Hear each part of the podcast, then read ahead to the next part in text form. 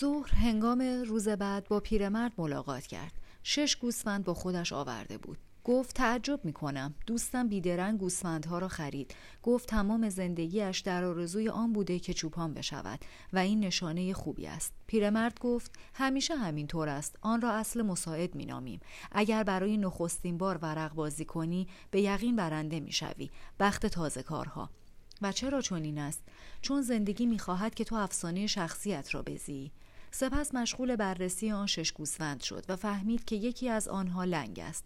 جوانک توضیح داد که مهم نیست چون او از همه باهوشتر است و به اندازه کافی پشم تولید می کند پرسید گنج کجاست؟ گنج در مصر است نزدیک اهرام. جوان وحشت کرد. پیرزن هم همین را گفته بود اما خرجی روی دستش نگذاشته بود. برای رسیدن به آنجا باید از نشانه ها پیروی کنی. خداوند راهی را که هر انسان باید به پیمایت در جهان نوشته. تنها باید آنچه را که برای تو نوشته شده بخوانی. پیش از آن که چیزی بگوید پروانه بین او و پیرمرد به پرواز درآمد. به یاد پدر بزرگش افتاد. وقتی کوچک بود پدر بزرگش گفته بود پروانه ها نشانه خوش اقبالی هستند. مثل جیرجیرک ها ملخ ها مارمولک ها و شبدر چهار پر پیرمرد که می توانست فکرش را بخواند گفت دقیقا همانطور است که پدر بزرگت به تو یاد داده. اینها نشانه هستند. سپس ردایش رو گشود و سینهاش را آشکار کرد. جوانک تحت تاثیر چیزی که می‌دید قرار گرفت و درخششی را به یاد آورد که روز قبل دیده بود. پیرمرد سینه پوش بزرگی از طلا پوشیده از سنگهای قیمتی بر سینه داشت. او به راستی یک پادشاه بود. حتما برای فرار از دست راهزنان اینطور لباس مبدل پوشیده بود. پیرمرد یک سنگ سفید و یک سنگ سیاه را که در وسط سینه پوش طلا قرار داشت برداشت و گفت بگیر نام اینها اوریم و تومیم است. معنای سنگ سیاه بله و معنای سنگ سفید خیر است. وقتی نمی توانی نشانه ها را تشخیص بدهی این سنگ ها کمکت می کند همیشه پرسشی عملی مطرح کن. اما بیشتر سعی کن خودت تصمیم بگیری. گنج در کنار اهرام است و قبلا همین را می‌دانستی. اما میبایستی شش گوسفند می‌دادی تا من در تصمیم گیری کمکت کنم. جوانک سنگ ها را در خورجینش گذاشت. از آن زمان به بعد خودش میبایست تصمیم می‌گرفت. از یاد نبر که همه چیزها یگانه هستند. زبان نشانه ها را از یاد نبر و فراتر از هر چیز فراموش نکن که تا پایان افسانه شخصیت پیش بروی. اما اکنون می‌خواهم داستان کوتاهی را برایت تعریف کنم. کاسبی پسرش را فرستاد تا راز خوشبختی را از فرزانه ترین انسان جهان بیاموزد. پسرک چهل روز در بیابان راه رفت تا سرانجام به قلعه زیبایی بر فراز یک کوه رسید. مرد فرزانه‌ای که پسرک میجست آنجا میزیست. اما قهرمان ما به جای ملاقات با مردی مقدس وارد تالاری شد و جنب و جوش عظیمی را دید.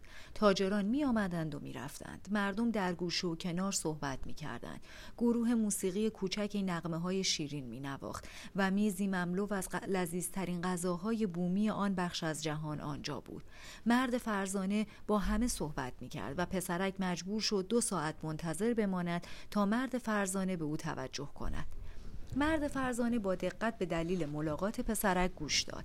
اما به او گفت در آن لحظه فرصت ندارد تا راز خوشبختی را برایش توضیح دهد.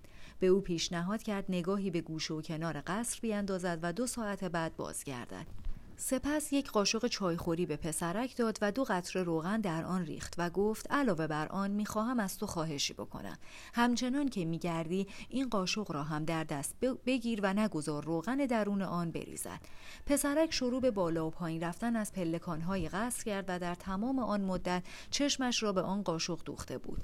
پس از دو ساعت به حضور مرد فرزانه بازگشت. مرد فرزانه پرسید فرشهای ایرانی تالار غذاخوریم را دیدی؟ باقی را دیدی که خلق کردنش برای استاد باغبان ده سال زمان برد. متوجه پوست نبشت های زیبای کتابخانه هم شدی؟ پسرک شرمزده اعتراف کرد هیچ ندیده است. تنها دغدغه او این بوده که روغنی که مرد فرزانه به او سپرده بود نریزد. مرد فرزانه گفت پس برگرد و با شگفتی های دنیای من آشنا شو. اگر خانه کسی را نبینی نمی‌توانی به اون اعتماد کنی. پسرک قوت قلب گرفت. قاشق را برداشت و بار دیگر به اکتشاف قصر پرداخت. این بار تمامی آثار هنری روی دیوارها و آویخته به سقف را تماشا کرد. باغها را دید و کوههای گرداگردش را. و لطافت گلها را و نیز سلیقه ای را که در نهادن هر اثر هنری در جای خود به کار رفته بود. هنگامی که نزد مرد فرزانه بازگشت هر آنچه را که دیده بود با تمام جزئیات تعریف کرد. مرد فرزانه پرسید اما آن دو قطر روغن که به تو سپرده بودم کجایند؟ پسرک به قاشق داخل دستش نگریست و دریافت که روغن ریخته است. فرزانه ترین فرزانگان گفت پس این است یگان پندی که می‌توانم به تو بدهم. راز خوشبختی این است که همه شگفتی های جهان را بنگری و هرگز آن دو قطر روغن درون قاشق را نیز از یاد نبری. جوانک خاموش ماند. داستان پادشاه پیر را فهمیده بود. چوپان سفر را دوست دارد اما هرگز گوسفندهایش را فراموش نمی کند. پیرمرد به جوانک نگریست و با کف هر دو دستش حرکات غریبی بر بالای سر او انجام داد. سپس گوسفندها را برداشت و به راه خود رفت. بر فراز شهر کوچک تاریفا دژ قدیمی هست که مورها ساختند و کسی که روی دیوارهای آن بنشیند می‌تواند یک میدان یک ذرت فروش و قطعه از خاک آفریقا را ببیند. آن روز از ملکی صدق پادشاه سالیم روی دیواره دژ نشسته بود و وزش باد شرق را روی چهرهش احساس می‌کرد. گوسفندها ترسان از ارباب جدیدشان کنارش منتظر بودند و از آن همه تغییرات استراب داشتند. تنها چیزی که می‌خواستند آب و غذا بود. ملکی صدق به کشتی کوچکی مینگریست که از بندر جدا می‌شد. دیگر هرگز آن جوانک را نمی‌دید. همانطور که پس از آن که یک دهم اموال ابراهیم را گرفت دیگر هرگز او را ندید. هرچه بود کارش همین بود. خدایان نباید آرزو داشته باشند چون خدایان افسانه شخصی ندارند. با این حال پادشاه سالیم صمیمانه برای جوان آرزوی موفقیت کرد. فکر کرد دریق که به زودی نامم را فراموش خواهد کرد. میبایست چند بار تکرارش می‌کردم. در این صورت هر وقت درباره من صحبت می‌کرد می‌گفت که من ملکی صدق هستم پادشاه سالیم سپس شرمگینانه به آسمان نگریست. بار خدایا همانطور که خودت گفته ای می‌دانم باطل اباطیل است. اما یک پادشاه پیر همگاهی باید به خودش مغرور باشد. جوانک اندیشید. آفریقا چقدر شگفتانگیز است. در قهوهخانه نشسته بود. همانند تمامی قهوهخانه هایی که در خیابان های تنگ شهر دیده بود. چند نفر چپق قولاسایی را میکشیدند و دست به دست میگرداندند. در آن چند ساعت کوتاه مردانی را دست در دست هم زنانی را با چهره پوشیده و روحانیانی را دیده بود که بالای برجهای بلند می‌رفتند و شروع به خواندن می‌کردند. و در این هنگام همه به نوبه خود زانو می‌زدند و سر بر خاک میگذاشتند نزد خود گفت از رسوم کافران است وقتی کوچک بود همواره در کلیسای دهکدهشان تمثال یعقوب قدیس مورکش را سوار بر اسب سفید و با شمشیر برهنه در دست دیده بود که افرادی شبیه به اینها در پایش افتاده بودند جوانک بدحال بود و به شدت احساس تنهایی می کرد. این کافران نگاه های بدخواهانه ای داشتند. فراتر از آن در شتابش برای سفر نکته ای را از یاد برده بود. تنها یک نکته چیزی که می توانست او را تا مدتها از گنجش محروم بدارد در آن سرزمین همه عربی صحبت می کردند. قهوهچی نزدیک شد و پسرک با اشاره نشان داد که همان نوشیدنی را می خواهد که در میز دیگری هم صرف می شد. که چیزی نبود جز چای تلخ.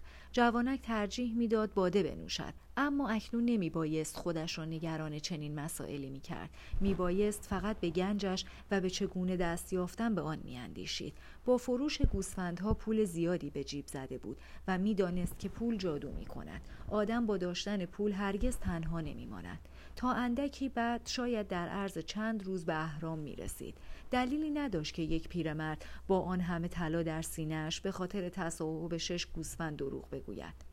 پیرمرد درباره نشانه ها با او صحبت کرده بود. هنگامی که از دریا عبور می کرد به نشانه ها اندیشیده بود. بله منظور پیرمرد را می‌فهمید. در مدتی که در دشتهای آندولوس بود عادت کرده بود بوی علائم مسیری را که میبایست میپیمود در زمین و آسمان بخواند. آموخته بود که دیدن پرنده ای ویژه نشانه حضور افعی در آن نزدیکی است و یک بطه خاص نشانه وجود آب در چند کیلومتری آنجاست. گوسفندها این چیزها را به او آموخته بودند. اندیشید اگر خداوند گوسفندان را اینقدر خوب هدایت می کند آدمها را هم راهنمایی می کند و آرامتر شد. به نظرش رسید که تلخی چای کمتر شده است. صدایی را شنید که به اسپانیایی گفت تو کی هستی؟ جوانک احساس راحتی شگرفی کرد.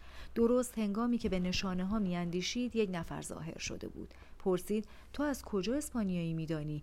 تازه وارد جوانی بود که به شیوه غریبان لباس پوشیده بود اما رنگ پوستش نشان می‌داد اهل همان شهر است. کم و بیش هم سن و سال و هم قد خودش بود. اینجا تقریبا همه مردم اسپانیایی بلدند. فقط دو ساعت با اسپانیا فاصله داریم. جوانک گفت بنشین و به حساب من چیزی سفارش بده. برای من باده بگیر از این چای متنفرم. تازه وارد گفت در این سرزمین باده نداریم در مذهب ما حرام است. سپس جوانک گفت که باید خودش را به اهرام برساند. نزدیک بود از گنج هم صحبت کند اما تصمیم گرفت ساکت بماند. وگرنه کاملا محتمل بود که این عرب هم بخشی از گنج را بخواهد تا او را به آنجا ببرد. به یاد صحبت پیرمرد درباره پیشنهادها افتاد.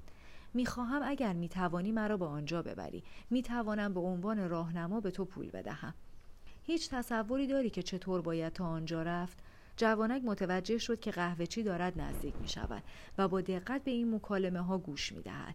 از حضور او احساس ناراحتی کرد اما یک راهنما پیدا کرده بود و نمی‌خواست این فرصت را از دست بدهد. تازه وارد ادامه داد باید از سراسر صحرا بگذری. برای این کار به پول احتیاج داریم. باید بدانم پول کافی داری؟ جوانک آن پرسش را عجیب یافت. اما به پیرمرد اعتماد داشت و پیرمرد به او گفته بود که وقتی چیزی را بخواهد سراسر کیهان به نفع او هم دست می شود. پول را از کیسهش بیرون آورد و به تازه وارد نشان داد. قهوه چی نیز نزدیک شد و نگاه کرد.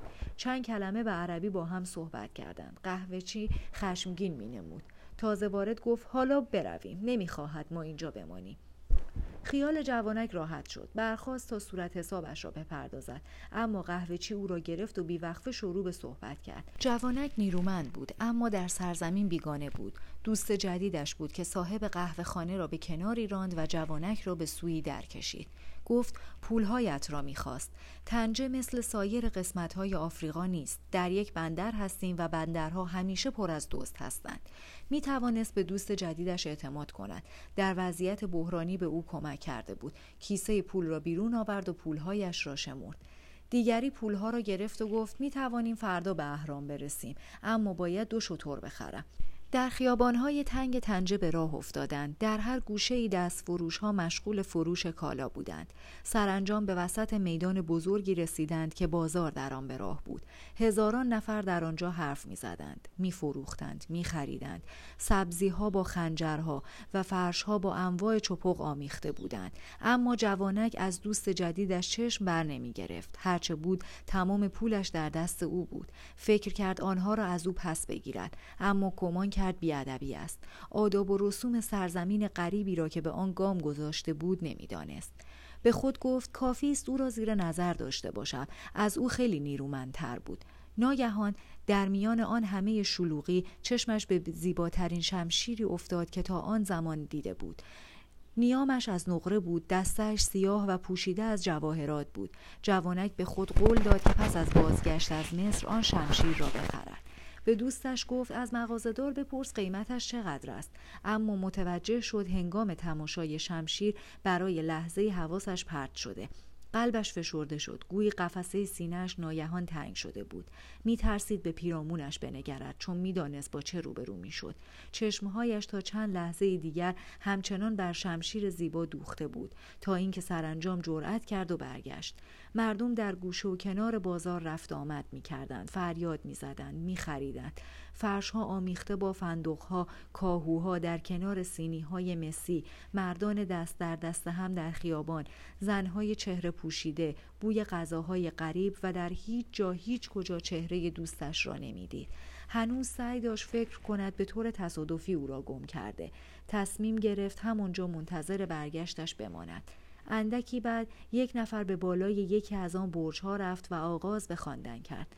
تمامی مردم روی زمین زانو زدند و سر بر خاک ساییدند و آنها نیز شروع به خواندن کردند. سپس همچون گروهی از مورچگان کارگر بسات خود را برچیدند و رفتند. خورشید نیز آغاز به رفتن کرده بود. جوانک زمان درازی به خورشید نگریست تا اینکه او نیز در پشت خانه های سفید گرداگرد میدان ناپدید شد. به یاد آورد که همان روز صبح وقتی خورشید طلوع می کرد او در قاره دیگری بود.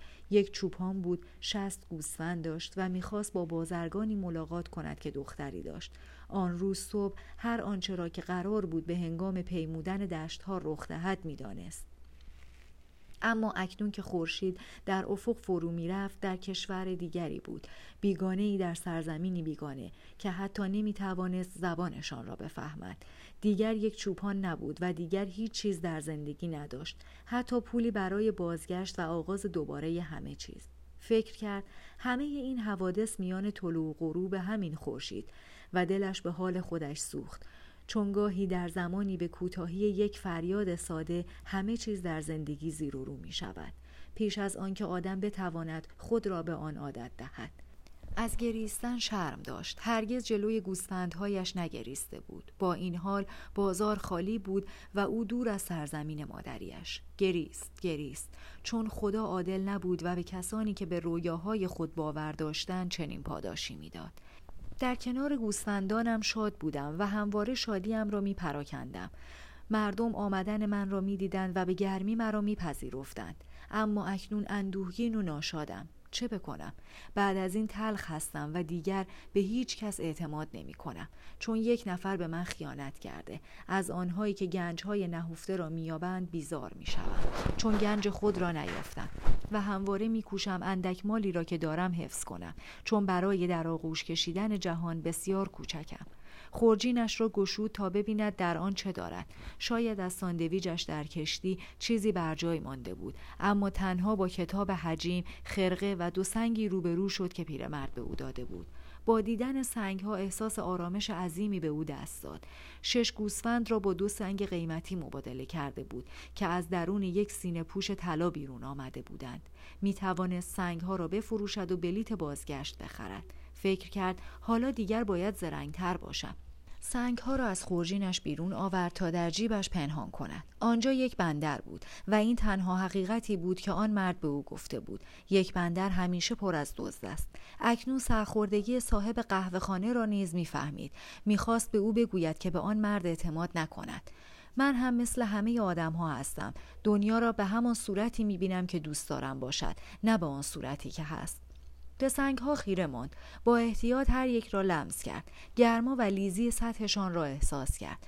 آنها گنجش بودند. همین لمس کردن آن سنگ ها به او آرامش میبخشید. پیرمرد را به یادش می آوردند پیرمرد گفته بود هنگامی که چیزی را می‌خواهی سراسر کیهان هم دست می شود تا بتوانی به آن دست یابی. می‌خواست بداند چنین چیزی چگونه می‌تواند راست باشد. آنجا در بازار خلوت بود. بدون یک پشیز در جیب و بدون گوسفندهایی که آن شب از آنها پاسداری کند. اما سنگها گواهی بر این بودند که با یک پادشاه ملاقات کرده بود پادشاهی که سرگذشت او را می‌دانست ماجرای اسلحه پدرش و نخستین تجربه جنسی او را می‌دانست سنگ ها برای تفعول به کار می روند. نام آنها اوریم و تومیم است. جوان دوباره سنگ ها را در کیسه گذاشت و تصمیم گرفت آنها را بیازماید. پیرمرد گفته بود پرسش های عملی مطرح کند چون سنگ ها تنها به کسی خدمت می کنند که می داند چه می خواهد. سپس پرسید آیا دعای خیر پیرمرد هنوز همراهش هست؟ یکی از سنگ ها را بیرون کشید پاسخ بلی بود. پرسید آیا گنجم را خواهم یافت؟ دستش را به داخل خورجین کرد تا یکی از سنگها را بیرون بیاورد. در همین هنگام هر دو از سوراخ پارچه بیرون افتادند. جوان هرگز متوجه نشده بود که خورجینش سوراخ شده.